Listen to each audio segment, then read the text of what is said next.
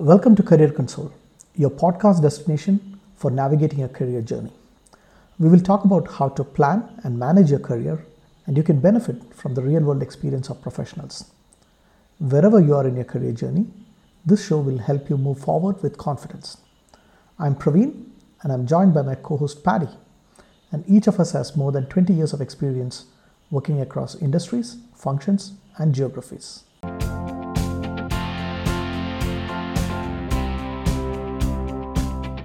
On today's show, we will talk about careers in the startup industry. And I will have the privilege of interviewing my co host Praveen on this topic.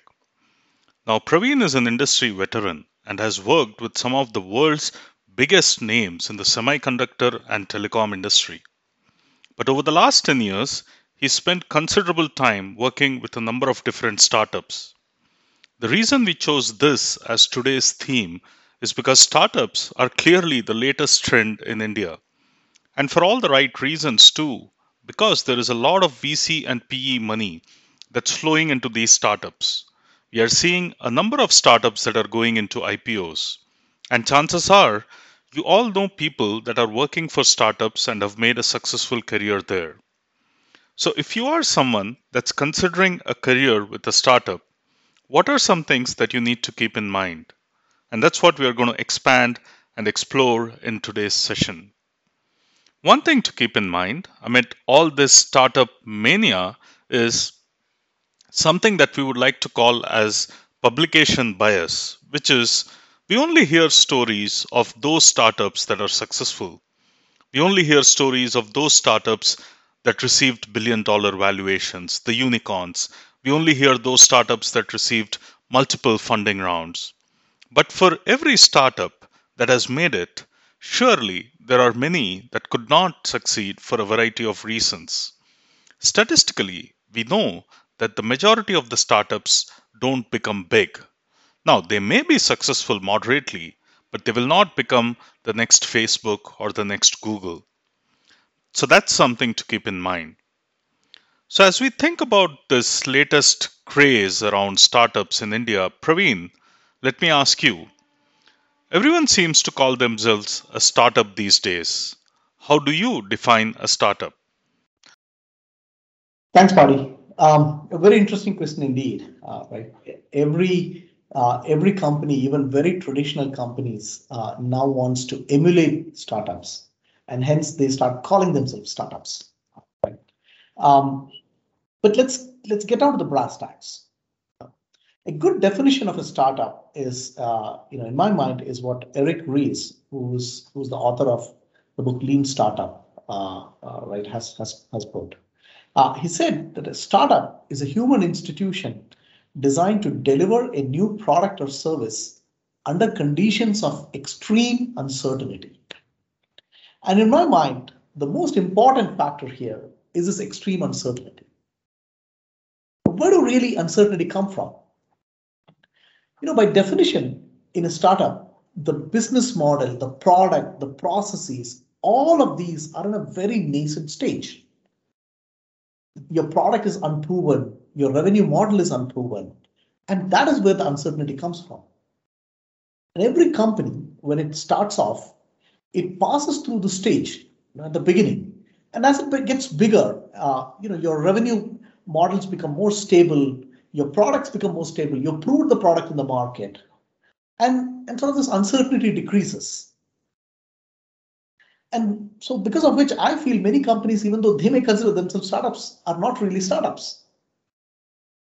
Uh, I'll give you an example. Uh, you know, Flipkart, by definition, I would not call it a startup because now they have they're established in the market. They are number two uh, uh e-commerce company in the market, yes, they may want to model themselves as a startup, but in the truest sense, it is not a startup. Same is true for, for example, Zomato, which has actually even gone IPO. Um, so all of these companies have gone past the stage where revenue streams are uncertain. I would believe that they have ceased to be a startup. Now, one, one distinction I want to make is they may want to maintain a startup culture, right? That's fine and, and I understand that. But it's not startup in my mind in the, in the truest sense. that's that's what I think about that, uh. So I think I think the bottom line there, Praveen, is in in order for an organization to call itself a startup, there must be this this uh, condition of of extreme uncertainty that that is present as as they're trying to build themselves up. Uh, so then, to to follow on to that, would you say then all small businesses that deal with this uncertainty qualify to be called as startups? it's uh, it's very interesting, and the reason is, um, you know, now every business uh, wants to call themselves a startup, right? Whether they're big or small. Now, and, and many small businesses are really family businesses, right? Some use the term lifestyle business. That is, it's a business that helps the founders or the proprietor uh, lead a particular lifestyle that he wants to lead. So in my mind, a company that only a company that has a potential and intent to scale and provide high returns both to its entrepreneurs and to its employees, right? They are that is what a startup is. Right? The others are, you know, are, are still small businesses. I would I would call them as small businesses, right? And and typically, uh, many of the startups would need VC and PE money, right? It's not a full-on proprietorship.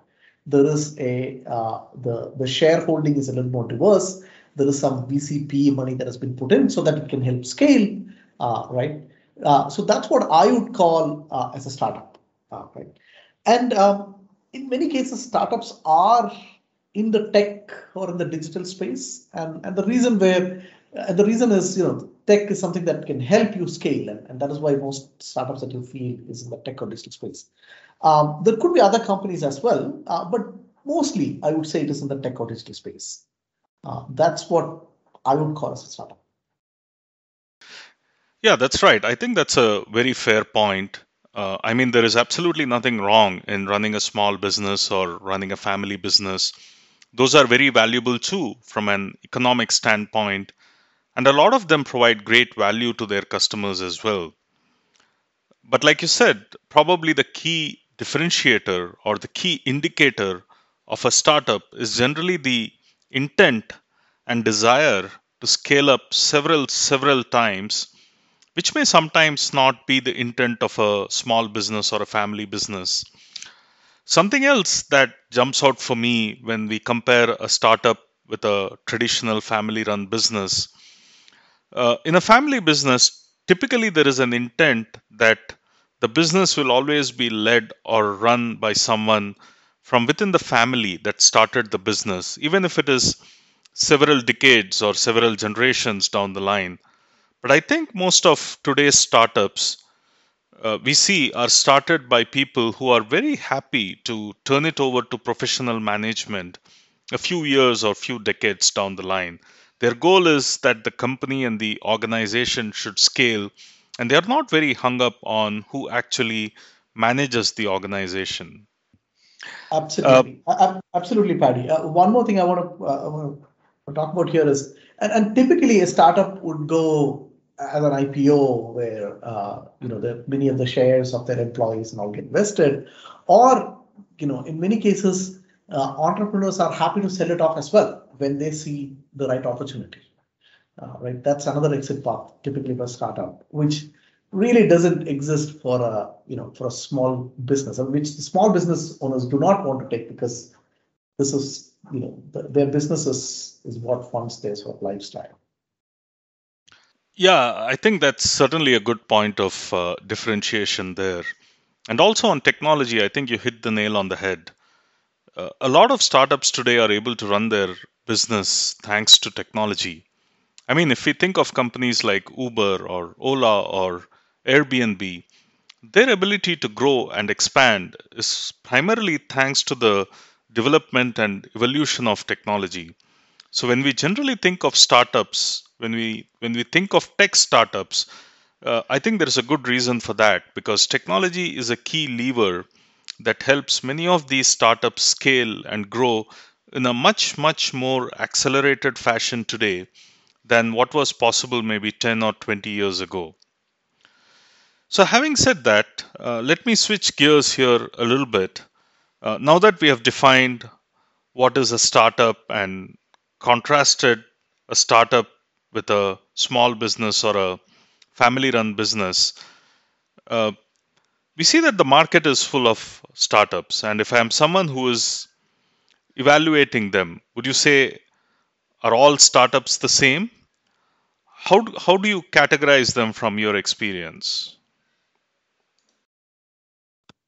So, um, like any business, startups also go through an entire maturity process. Uh, right? So, um, at, at, a very base stage, a startup it's it's usually you know you know it could be a pre-series A or a Series A uh, funding, uh, and in most cases they may not have a full product. What they have is a is a prototype or sort of a product idea uh, you know, in, in many cases, in, and it's not fully proven. They're, uh, you know, they are talking. Usually, the, the founders will talk to certain customers to see what is the, uh, to see how valuable it is, and and what is the, um, uh, what is the customer reaction, and so on. Um, and, and they may even have some kind of pilots or, or proof of concepts going with with a few customers, uh, right? So I would call that as a, you know, it's a startup at a very nascent stage, uh, right? And, and in my mind, the second stage is where uh, it's startup has reached a scaling up stage, uh, right? So typically you would get a Series B or a Series C funding. You find found some kind of success. That is, you have some customers, right? Uh, you may uh, you may have some revenues coming up, right? In the, previous stage, the nascent stage, you may not have any revenues at all, right? Now now you have some revenues come up, uh, but even in this case, very likely, right? Again, there's no hard and fast rule, but very likely uh, your your costs far exceed the revenues, uh, right? But you're at a stage where you know that there is a market out there. Now you want to scale it up, uh, right? So the third stage, I would say, is, is more like a medium-sized company, right? You you know you may have sort of a Series D funding. You have done some amount of scaling, right? You have a few, you know, in let's say in a, in a B2B setup, you have a few hundred customers. Maybe in a B2C setup, that is a business directly to the consumer, you may have a lot more, uh, right? Of course, you may have a few million customers, uh, right? Now you're really looking for further growth, right? You want to now, in some cases, you want to diversify your business, uh, right? In some cases, you are looking at other markets, uh, right? You're looking at you know, not just maybe India, you may want to go to other markets, you may want to look at other verticals and so on. Uh, so that's how I would broadly put it, uh, right? And um, now, the one reason why we want to put it like that is because your chances of failure uh, sort of decreases with each stage, right? When you're at a nascent stage, the chances are, you know, you may not hit the uh, a, a fully validated product at all. Maybe after all the validation exercises, you may it may fail, or even if you maybe run a few pilots, but it, it may not, it may or may not succeed, uh, right? Uh, so, so there is very high uncertainty in that stage about the uh, about the sustainability of the startup itself. Sort of in a scaling up stage, or the second stage, you know, there is some success, but you don't, you still don't know whether this is uh, this is going to be big enough to cover the cost, or is it something that is, uh, you know, something that is sort of a too niche a market uh, that you cannot have a product or a service out there, uh, right? Uh, but but still the you know compared to the nascent stage, of course, the uncertainty is lesser. And if a medium-sized company, it's almost that you know as as, a, as an idea, it, it, it is there. Now you're really looking at expanding it beyond uh, right beyond your original scope. Right. So in general, I would say that the uncertainty keeps decreasing as you go from one level to other. So as I'm hearing you say that, Praveen, I think you nicely helped evaluate the maturity of a startup along three parameters, if you will product, customers or users, and revenue. Uh, so the questions to ask are do they have a product in place? Do they have customers or users in place? And do they have revenues that are coming in? Most early stage startups probably don't have any of the three. And the more mature startups probably have all of those three. And then uh, you have this entire spectrum where some startups may have one or two of the three uh, parameters that we spoke about. Is that a good way to evaluate the maturity of a startup? Yeah, that, that's that, that's very well put, Paddy. Yeah, that's that's that's a good way of uh, thinking about the maturity of the startup. Yeah, and, and and of course we are not even going to talk about profits because it it seems there's there's a lot of uh, it uh, seems people are very very patient with uh, with uh, startup turning profitable. Uh, do, do you have any comments on that? Uh, actually, at, least in the Indian scenario today, uh, I believe VCs and investors are, are very, very, very patient uh, in, in finding profits. But I want to make one distinction. Uh, you know, in you know, in, in some of the cases, I mean, let's take a case of an Ola or uh, or even a Zomato or something like that, right? It's a given that there is a market out there. It's a given that uh, people are buying stuff. People are you know, going buying stuff through a Zomato or a Swiggy, people actually use Ola for the transportation. So that market is there, uh, right? They may not have turned a profit yet. Uh, and, and right now they're in a phase they want to scale. Uh, it may, you know, given the fact that the market in, in a place like India is so huge, uh, and, and in, a, in sometimes it is important that you be like the first or second in the market because in many cases these markets are a winner take all kind of market uh, right? So you want to be there, establish yourself first, uh, right? Scale up before you start worrying about profits. And that is the reason why you see uh, profits taking a, a, a, lower priority here. Uh, but that may not be the case for other startups, especially in, in a business to business or B2B startups. In B2B startups, uh, you know, it is not, and in many cases, it's not a winner take all market. It's not as cutthroat uh, right? Where where it's a winner take all. Uh, there is space for maybe a few companies. Again, I'm not saying that you know you can have like 10 different companies or 25 different companies, but but you know, there is it's not as cutthroat as a B2C, uh, right?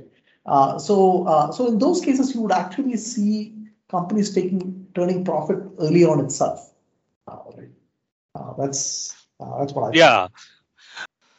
Yeah, I mean, it's a good point you made because if you think of Facebook or Google as an example, you can typically have only one player in that kind of a market, and you need to really invest and grow and scale as soon as you can to capture that market. Uh, there's there's certain markets where you can't even have a second player, or there are other markets where you could possibly have two or three players, but not many more beyond that. And I think an inherent element of the startup setup itself is that while you as a startup may have a great idea, someone else may also have the exact same idea and may be working as hard towards getting their product off the ground. Uh, sometimes they may have a different or a better idea. Uh, so there is certainly an element of urgency in trying to grow and scale and becoming the big player out there so that you are able to preempt some potential competition that might come up otherwise. Uh, so then let me ask you, Praveen, in this discussion that we are having about the maturity of a startup, at what point would you say a startup really stops uh, becoming a startup? So uh, I wouldn't say there is a hard and fast rule here, um, right? But typically, when the startup is at a point where uh, you know, it has gone, it is very close to an IPO, uh, right? There's a pre-IPO funding, where when the management has become more structured and formal, and you know, all the processes are set and so on, and and the revenue stream itself has become a lot more predictable. Um, I would call that a startup stops becoming a startup, right? And and typically, when you know, I mean, in most cases, right, once you go after IPO, I really don't think you can really call it as a startup right? Because the you know many of these structures and everything needs to be put in place for a company to go into an IPO stage. At least in my mind, you know, it in, in the very in the in the strictest definition, uh, you know, it ceases to be a startup. Now, there are companies out there where they still want to maintain their startup DNA, maintain that sense of urgency and hustle and so on, and and they want to continue to be like that, uh, right? And that certainly is an intent uh, by many companies. Some of them succeed, some of them do not, uh, right? But I still won't call it as a startup because then, then you're not really distinguishing between these two companies, uh, right? I'll give an example. Amazon calls it, still calls it, you know, they are still in the zeroth day. But I mean, Amazon is, is now too big and too, it's, it's, it's a, it's a monopoly, digital monopoly almost all across the globe. And I, I really don't want to call that as a startup, right? Because then you're doing, uh, you know, then there is no way of distribution. One kind of company with a, with a smaller company. Your comment about that uncertainty, I think, is a good way to look at it. Because as you described, startups approaching pre IPO funding and definitely post IPO that element of uncertainty has decreased many folds. And therefore, while for purposes of culture and vision and and organizational dynamics, they may still want to use the word startup. Strictly speaking, when we look at the evolution of a firm, it stops being a quote unquote startup anymore. Uh, so, switching gears, Praveen, let's talk about what it means to build a career with a startup. You've had a very successful stint working for large organizations as well as working with startups. I want to pick your brains here and get some ideas for myself and our listeners. What would you say are some of the most important qualities or mindset that one needs to develop in order to have a successful career with a startup organization or just be generally successful in the startup space? Yeah, um, Paddy, I feel uh, the biggest uh, quality that somebody needs to develop while working in a startup is to be able to manage ambiguity, right? And and it's not a, you know, at, at some level, it's not you know, it's not about what technologies you know. It's not about how much, uh, you know, whether you're a good performer or not. Uh, you know, none of those things. It is about how how comfortable you are while dealing with ambiguity. Now, the reason is, you know, in a startup, and especially again, like you know, you know, especially in a, in a, in a company that is less mature, like, you know, we talked about the different stages, maybe in a nascent stage startup and all that, right? Your original idea that, that you know, start out with may not work, right? There, there are usually there are frequent change of plans, uh, right? Sometimes, you know, especially if, if you're in a B2B kind of setup, you know, you your your customer may ask for a different kind of feature and you know, which may not be something that you have envisioned, but in some cases you you know a decision may have been taken that hey this is this seems more uh, lucrative, but there's, there's more value here, so maybe we should change that. So there are sort of this frequent change of plans, uh, right? And and uh, this is, I mean, of course, you may have heard this is a really fancy term for it. It's called pivoting, uh, right? So um, you know, pivoting is typically changing the direction of the company, right? And and most companies go through these several sort of changes in direction before they uh, before they actually become a lot more stable, right? Before the revenue streams become a lot more stable, right? Uh, so I would say that it is your quality to sort of deal with all of these ambiguity uh, and, and all this uncertainty, right? That is probably most important. And in my mind, this is a skill that you can you can be comfortable or you can this is a trait that you can be you can learn in some ways um, you know, the only thing I see is people coming from larger companies and everybody who works in larger companies tend to go a little more set in their ways and and so on. So that, there's a bit of unlearning that you will have to do when when you get into a startup. Hearing you say that, Praveen, I would also say this uncertainty is in many ways also a source of excitement for people that are working at a startup I mean, you can't really say that life feels mundane or routine because every day there is a new challenge. And like you said, in many cases, the original version or the original idea itself may take an entirely different direction based on customer feedback or based on regulatory challenges, etc. Uh, so that makes a lot of sense that when one approaches a career in startup, one should be prepared to not only deal with ambiguity, but even embrace that uncertainty and ambiguity and enjoy the excitement that comes with it. What else are some other things that are important to succeed in the startup environment? So, two other things come to mind, Paddy. Uh, one is um, just like how you know from a from an outside in perspective how company changes uh, right? And there's a lot of ambiguity and, and uncertainty about the market. Internally also the companies are a little like that. And what i mean by that is typically in startups you know the, the processes and and and the roles even the role your particular role are not as well defined uh, right? Um, now i know that in some cases people think of processes as something that is bad but but really what is the process you know process exists because you know so that everyone knows what their responsibilities are what jobs they need to do and make it more predictable uh, right and and also clarity about who owns what uh, right and and in most um, large companies, there is a fair amount of clarity about who owns what, uh, right? Uh, your roles are well defined. How do you go about your uh, your role is also in many cases well defined. Um, but in a startup, you know, given you know, in, especially in a, in a, startup that is in a nascent stage, um, this is this is often lacking, right? Even the the role definition itself is is lacking many cases. You know, there, there could be people doing similar things. There could be, you know, uh, things that are not being taken over by by people when, when they should have. So um, uh, so that whole role definition itself is lacking, and the processes are also lacking, right? So if you're somebody who's okay with it, somebody who likes doing that, somebody who likes to stretch your uh, job function uh, to include uh, you know, maybe other holes that you see within that within your firm, uh, or other holes that you see within other functions within your firm, uh, right? Those people generally will be very successful in the startup, in my opinion.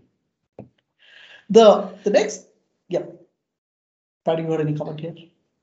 Yeah, I was going to say, in addition to there not being too much structure and too much definition of roles and responsibilities, it almost seems like there's also an expectation that you take initiative and that you jump on things if you see something's not quite right uh, and you're able to think out of the box you're able to take the lead and not just sit back and be told what needs to be done is that a fair way of phrasing what you were just saying? Uh, absolutely. Characterizing what you were just saying? Yeah absolutely Paddy. that's that's that's a nice way to put it. Uh, you know and, and typically what happens in a startup is i mean i'll give you an example right? Um, so you know, if you are a developer in a startup, a software developer in a startup, you may say that some of the things that may have, should have been done by, let's say, an operations team is missing, uh, right? And the expectation is that you jump in there and, and try to help them out, right, as much as you can, uh, right? So, so there is always that inherent expectation that you your your job function is not too narrow and, and you are able to sort of stretch yourself, uh, right? across various functions. Uh, so, so that is always there. Yeah, I mean, we hear of all the startups that were started in garages and basements, etc. So I think even today in modern day startups, there may that may have better business spaces. Clearly, the expectation still is that everyone is able to roll up their sleeves and do what needs to be done and get things done. And, um, the Indian the, the Indian version of the garage is actually uh, the founder's apartment. so is there is there anything else you would say Praveen is a is a must have as a quality or a mindset to to succeed in in the startup environment? So so one thing I you know beyond these two points the the one I feel is about uh, urgency and that sense of hustle, uh, right? And um, both are sort of important in a startup. The reason is um, you know, one in many cases, if you are a first mover in the industry, there is an advantage, uh, right? Because like we mentioned earlier, you know, in some of these cases, there can only be one or two players, uh, right? So there is only a limited time window for you to actually release your product out or you know release a new feature out and so on, uh, right? So that sense of urgency and and uh, and and that is that is extremely important in my opinion right? In many cases they say you know startup the, the saying goes you know timing time is your enemy right? You just you know you you're, you're always fighting against time uh, right? The other sort of related thing is also hustle uh, right? So uh, where um, you know you you are sort of expected to uh, to go with even if it is a suboptimal solution to come up with a suboptimal solution and and not wait for perfection uh, right? In many cases, right? And so you, you're, you're supposedly you're expected to be innovative, uh, right? It may not be, you know, your solution may not be perfect, but you know, have even a uh, a, a workable solution out, uh, right? Which can which can help your customers, uh, right? Uh, and and this is important because you know in many cases you just don't have enough resources in a startup. And startup, in some by definition, you know there is there's not enough. Uh, you know, there's in most cases, in, in almost all the cases, there is more work to be done than resources. So uh, right, so you you know coming up with that uh, your solution quickly and, and in an innovative manner is also something that is expected. Yeah, it almost looks like you need to have some short term versus long term goals. I mean, your long term goal might be to come up with the best product that's out there in the market, but you can't wait forever to perfect it. You also need to make sure that you're seen in the market. Uh, there is activity that you can show to your investors and stakeholders. So sometimes you have to keep moving along, even while you are still trying to refine and trying to uh, make the product better. Uh, that's an important mindset to have because a lot of times uh, we all want to make sure our output is the best. And the idea here is not to say that one has to put out suboptimal quality output and get away with it, but you need to trade off having something that's of excellent quality but at the same time, you need to make sure that you're getting something out periodically and frequently so that there is progress, so that there is traction with your customers and your, your stakeholders and, and trying to sort of grasp that dilemma between how do you balance the need for action and progress with making sure that you're you're doing the right thing and, and you're putting out a product that actually works. And, and I think that's something that uh, that a lot of startups have to deal with. Praveen, now I'm going to ask you something very interesting, which is around the culture of a startup. We spoke about the qualities and mindset that a potential career seeker in a startup must have. Uh, but when it comes to culture with respect to a startup, what can one expect in the form of culture? Culture, uh, you know, the culture of a startup, uh, of course, it's not um, homogeneous. You know, it depends from startup to startup. Actually, I feel there is a lot more variability of the culture in a startup than when compared to established companies, uh, right? And that's because you know, a, in a startup, the company culture is is very much um, built over the uh, the attitudes and and the work ethic uh, of the founders themselves, uh, right? Um, so if your uh, if, your founders are someone who they who are respectful to your fellow employees, uh, right, who believe in sort of shared wealth creation. Uh, and so on, you have a certain kind of culture, right? unfortunately, in some cases, it, it may not be as well, right? Um, so in, in those cases, you have a different kind of culture as well, right? Um, and uh, but one one big uh, uh, element that I feel is is that in most of these cases, especially in smaller startups, the founders, the founding team, I don't I don't want to call just one founder, but in general, the founding team uh, calls most of the shots. They have the final say. Uh, you know, they um, uh, you know you know you can always influence them over a period of time uh, but typically, uh, right, in, in most cases, they they do uh, set the tone uh, for the company's culture, uh, right? Um, now, um, but one thing I want to uh, make sure is, in, in general, in a startup, I would say is a little more ruthless when compared to an, an established company, right? And and they do that because they had to. you know, for a startup to survive, for a startup to sort of conserve uh, to conserve the cost while uh, while scaling up. Uh, a certain amount of ruthlessness uh, needs to be there, and and startups typically are right. I don't want to scare everybody away, uh, right? And not all not all startups have a hire and fire culture either, right? I mean, many many of them do give second chances and all that, but it's not as easygoing, uh, right, as many of the established companies, right? but overall in general uh, like i said you know it's it's driven by the attitude of the founders and the founding team I have to agree with you there. You know, uh, in my experience, I have seen two models in startups. There's one type of startup where the founder is the subject matter expert. They understand the product, they know the domain, they know everything there is to actually build the product and release it. Essentially, they're looking for a team to help them support in that endeavor. That's one kind of model where the founder is the subject matter expert. The other model is where the founder has a vision, has a felt need, and has identified a gap in the market, but really requires the expertise of someone else who can come in and help design and build a viable product to address that need. Uh, I do think there is a variation in how those two types of startup operate. But the bottom line, like you're saying, is eventually the founder has a disproportionate impact on how the startup behaves, what norms and protocols are in place when employees interact with each other, as well as when the organization interacts with customers and, and stakeholders. So, my next question to you, Praveen, is on the finances of a startup. Are there any guidelines or thumb rules that you can offer if I were to try to understand the monetary aspects of being part of a startup?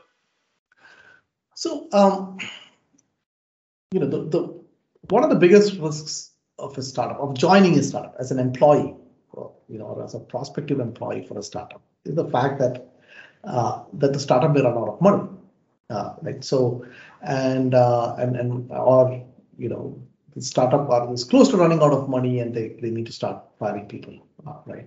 Um, so it is it is important as an employee to understand, at least have a broad idea about the finances of the company.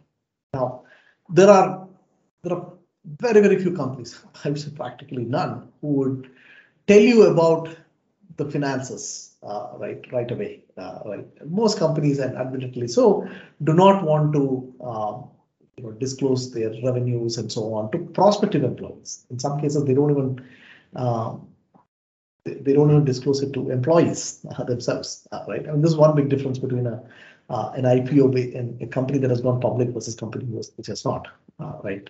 But but regardless, I feel it is um, it is important that you quiz the you, know the you know, if you get a chance to talk to the founders, you know, quick quiz them about the runway that they have, uh, right? Uh, what is the burn rate like, and and uh, and at least get a sense of uh, uh, right what the financial health of the company is. Right? Now, um, there are some of the proxies that you can look at, uh, right? So you can look at sort of the maturity of the startup and see how many rounds of funding has happened. Who has funded them? Are these VCs the likes of Sequoia or um, A16Z and so on, who may have funded it. If that is the case, then then you know chances of of having uh, a financial issue is, is lesser, uh, right? Um, and and also as, as the company sort of grows, you know, if it has reached you know CED levels of funding, it, it probably means that you know things are things are going okay, right? And you can also check out how the num you know whether the number of employees in the company is growing or not uh, right? Now, I don't want to keep it as a big metric because in many product-based organizations, your, your numbers may not, you know, the, the number of employees uh, will not, and it should not scale linearly along with the revenue. But still, you know, a, a sign of a growing company is also that there is some kind of addition to the number of to the number of employees, uh, right? Now, but even with all this, there is, I still believe it's very good if you can have, you know, if you can connect to somebody who's who's working for the organization and, and get some perspective from him, right? Um, you know, they, you know, if you can, you know, maybe a friend, a friend's friend, you know, connect with them, check out how, how, uh, you know, what the financial uh, status is, uh, right? Uh, I think that, that would really help. Yeah, so I think the bottom line there is you've got to do a little bit more research on your own to try and understand the company versus a large organization or a publicly listed organization where there's usually a lot more data that's available in the public domain. I mean, you could just Google a lot of it up, uh, but when it comes to but when it comes to a startup, you've actually got to meet people, try to make connections, try to find those people who may be able to provide you some input. And it's certainly worth doing that. It's your career after all. And the more time you invest upfront before you make a decision, the better it is for you. So, as we come towards the last part of this show, let's talk about some advantages of joining a startup. Clearly, there is a lot of buzz in the air about the startup ecosystem in India. A number of startups are turning unicorns, growing big, and making it big. A lot of people want to make a career in startups, like we said at the beginning of the show. So, Praveen, in your experience, what are some of the biggest advantages that people have when they work for a startup? So, uh, uh, of course, we talked about startups and, and some of the risks and so on, uh, right, about joining a startup. Uh, but despite all that, there are a lot of advantages of joining a startup, right? Uh, the, the, first one I would say is uh, your opportunity to get better responsibilities, right? and typically in a startup, you get more responsibilities than in many of the established companies.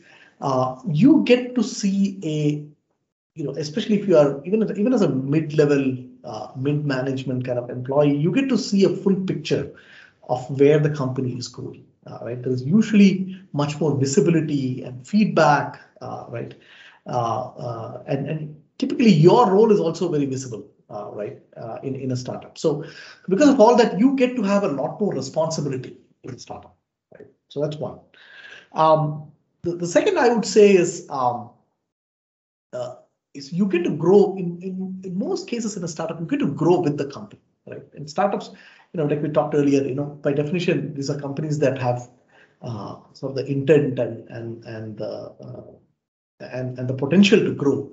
And and what happens is when when the company grows, you automatically grow with it, and and your responsibility grows, right? And and in the case of startups, there are uh, there could there, there are always new opportunities and expansions coming out right? You you get to be part of all of those things, uh, right? So you get to grow with the company. The third I would say is um, it's sort of related. Is in in most cases I've seen sort of better fulfillment and better meaning and purpose that that, that an employee feels when working with a startup. Right? Uh, in in large companies, you you know the, the common uh, uh, the common issue that most most employees uh, complain about is the fact that you are just a cog in the wheel. Uh, in, in a startup, you just you, you are not that, uh, right? You you are playing an important part, right? You have more responsibilities. You are growing with the company, and and usually uh, there's a there's a better sense of fulfillment, meaning, and purpose when you start with this, when you're working with a startup. Um, the last is um, uh, is you know, primarily if you're a tech person or, or even if you're not a tech person, right? Uh, typically, startups work with a lot of newer technologies, uh, right?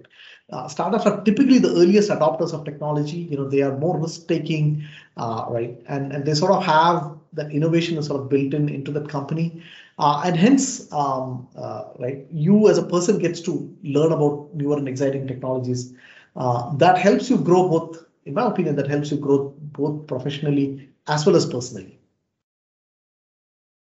Yeah, I think I think that those are those are excellent points you you made there, Praveen. Um, I, I, would certainly underline those. Uh, clearly, if anyone that's hearing the show wants to consider a career in startup, uh, you're going to have an accelerated learning curve. What what you would learn maybe over a period of five years elsewhere, you might learn it in five or six months in a in a startup because you get exposed to so many things and uh, and you also get to make a lot more meaningful connections with people because it's a much smaller work environment where everyone knows everyone else uh, so if that's important to you that's that's also something to uh, something to keep in mind uh, as a as a potential advantage and benefit of joining a startup uh, now i hate to do this praveen but uh, unfortunately we do have this startup craze going on in in in the world right now and uh, not all startups are the same. There are there are many that are that are in the business with a with a genuine intent and a genuine purpose and a and a genuine vision to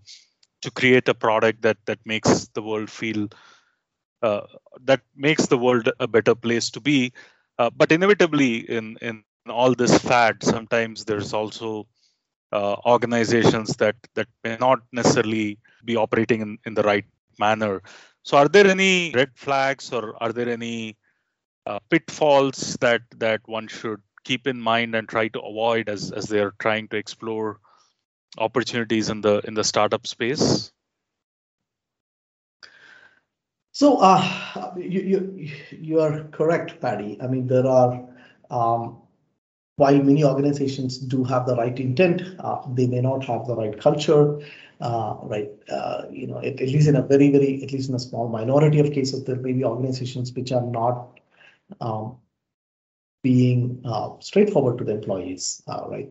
I mean, what I would do is um, I would actually look at, you know, before joining a startup, I, I want to look at all the sources that you can find about that startup, right? About employee feedback from that startup. So go through, make sure you go through Glassdoor, uh, right? And I know in many cases you see Glassdoor reviews of five stars, uh, right? I don't want to get into more uh, more details of that, but but still, you can actually, if you if you walk go through that more closely, you can actually see uh, right reviews which uh, which are genuine and which, talks about uh, you know how how the work environment in that startup is. but but more importantly, I would actually get feedback from employees or ex-employees who are working there, right?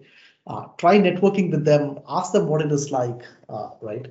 And, and make an informed decision based on that, uh, right? And, and also, you know, in, in some cases, people may not, um, uh, you know, especially employees may not come across uh, completely, right? may not be, may not want to talk about it so much, but, but at least ex-employees in these cases do, right? That's my experience.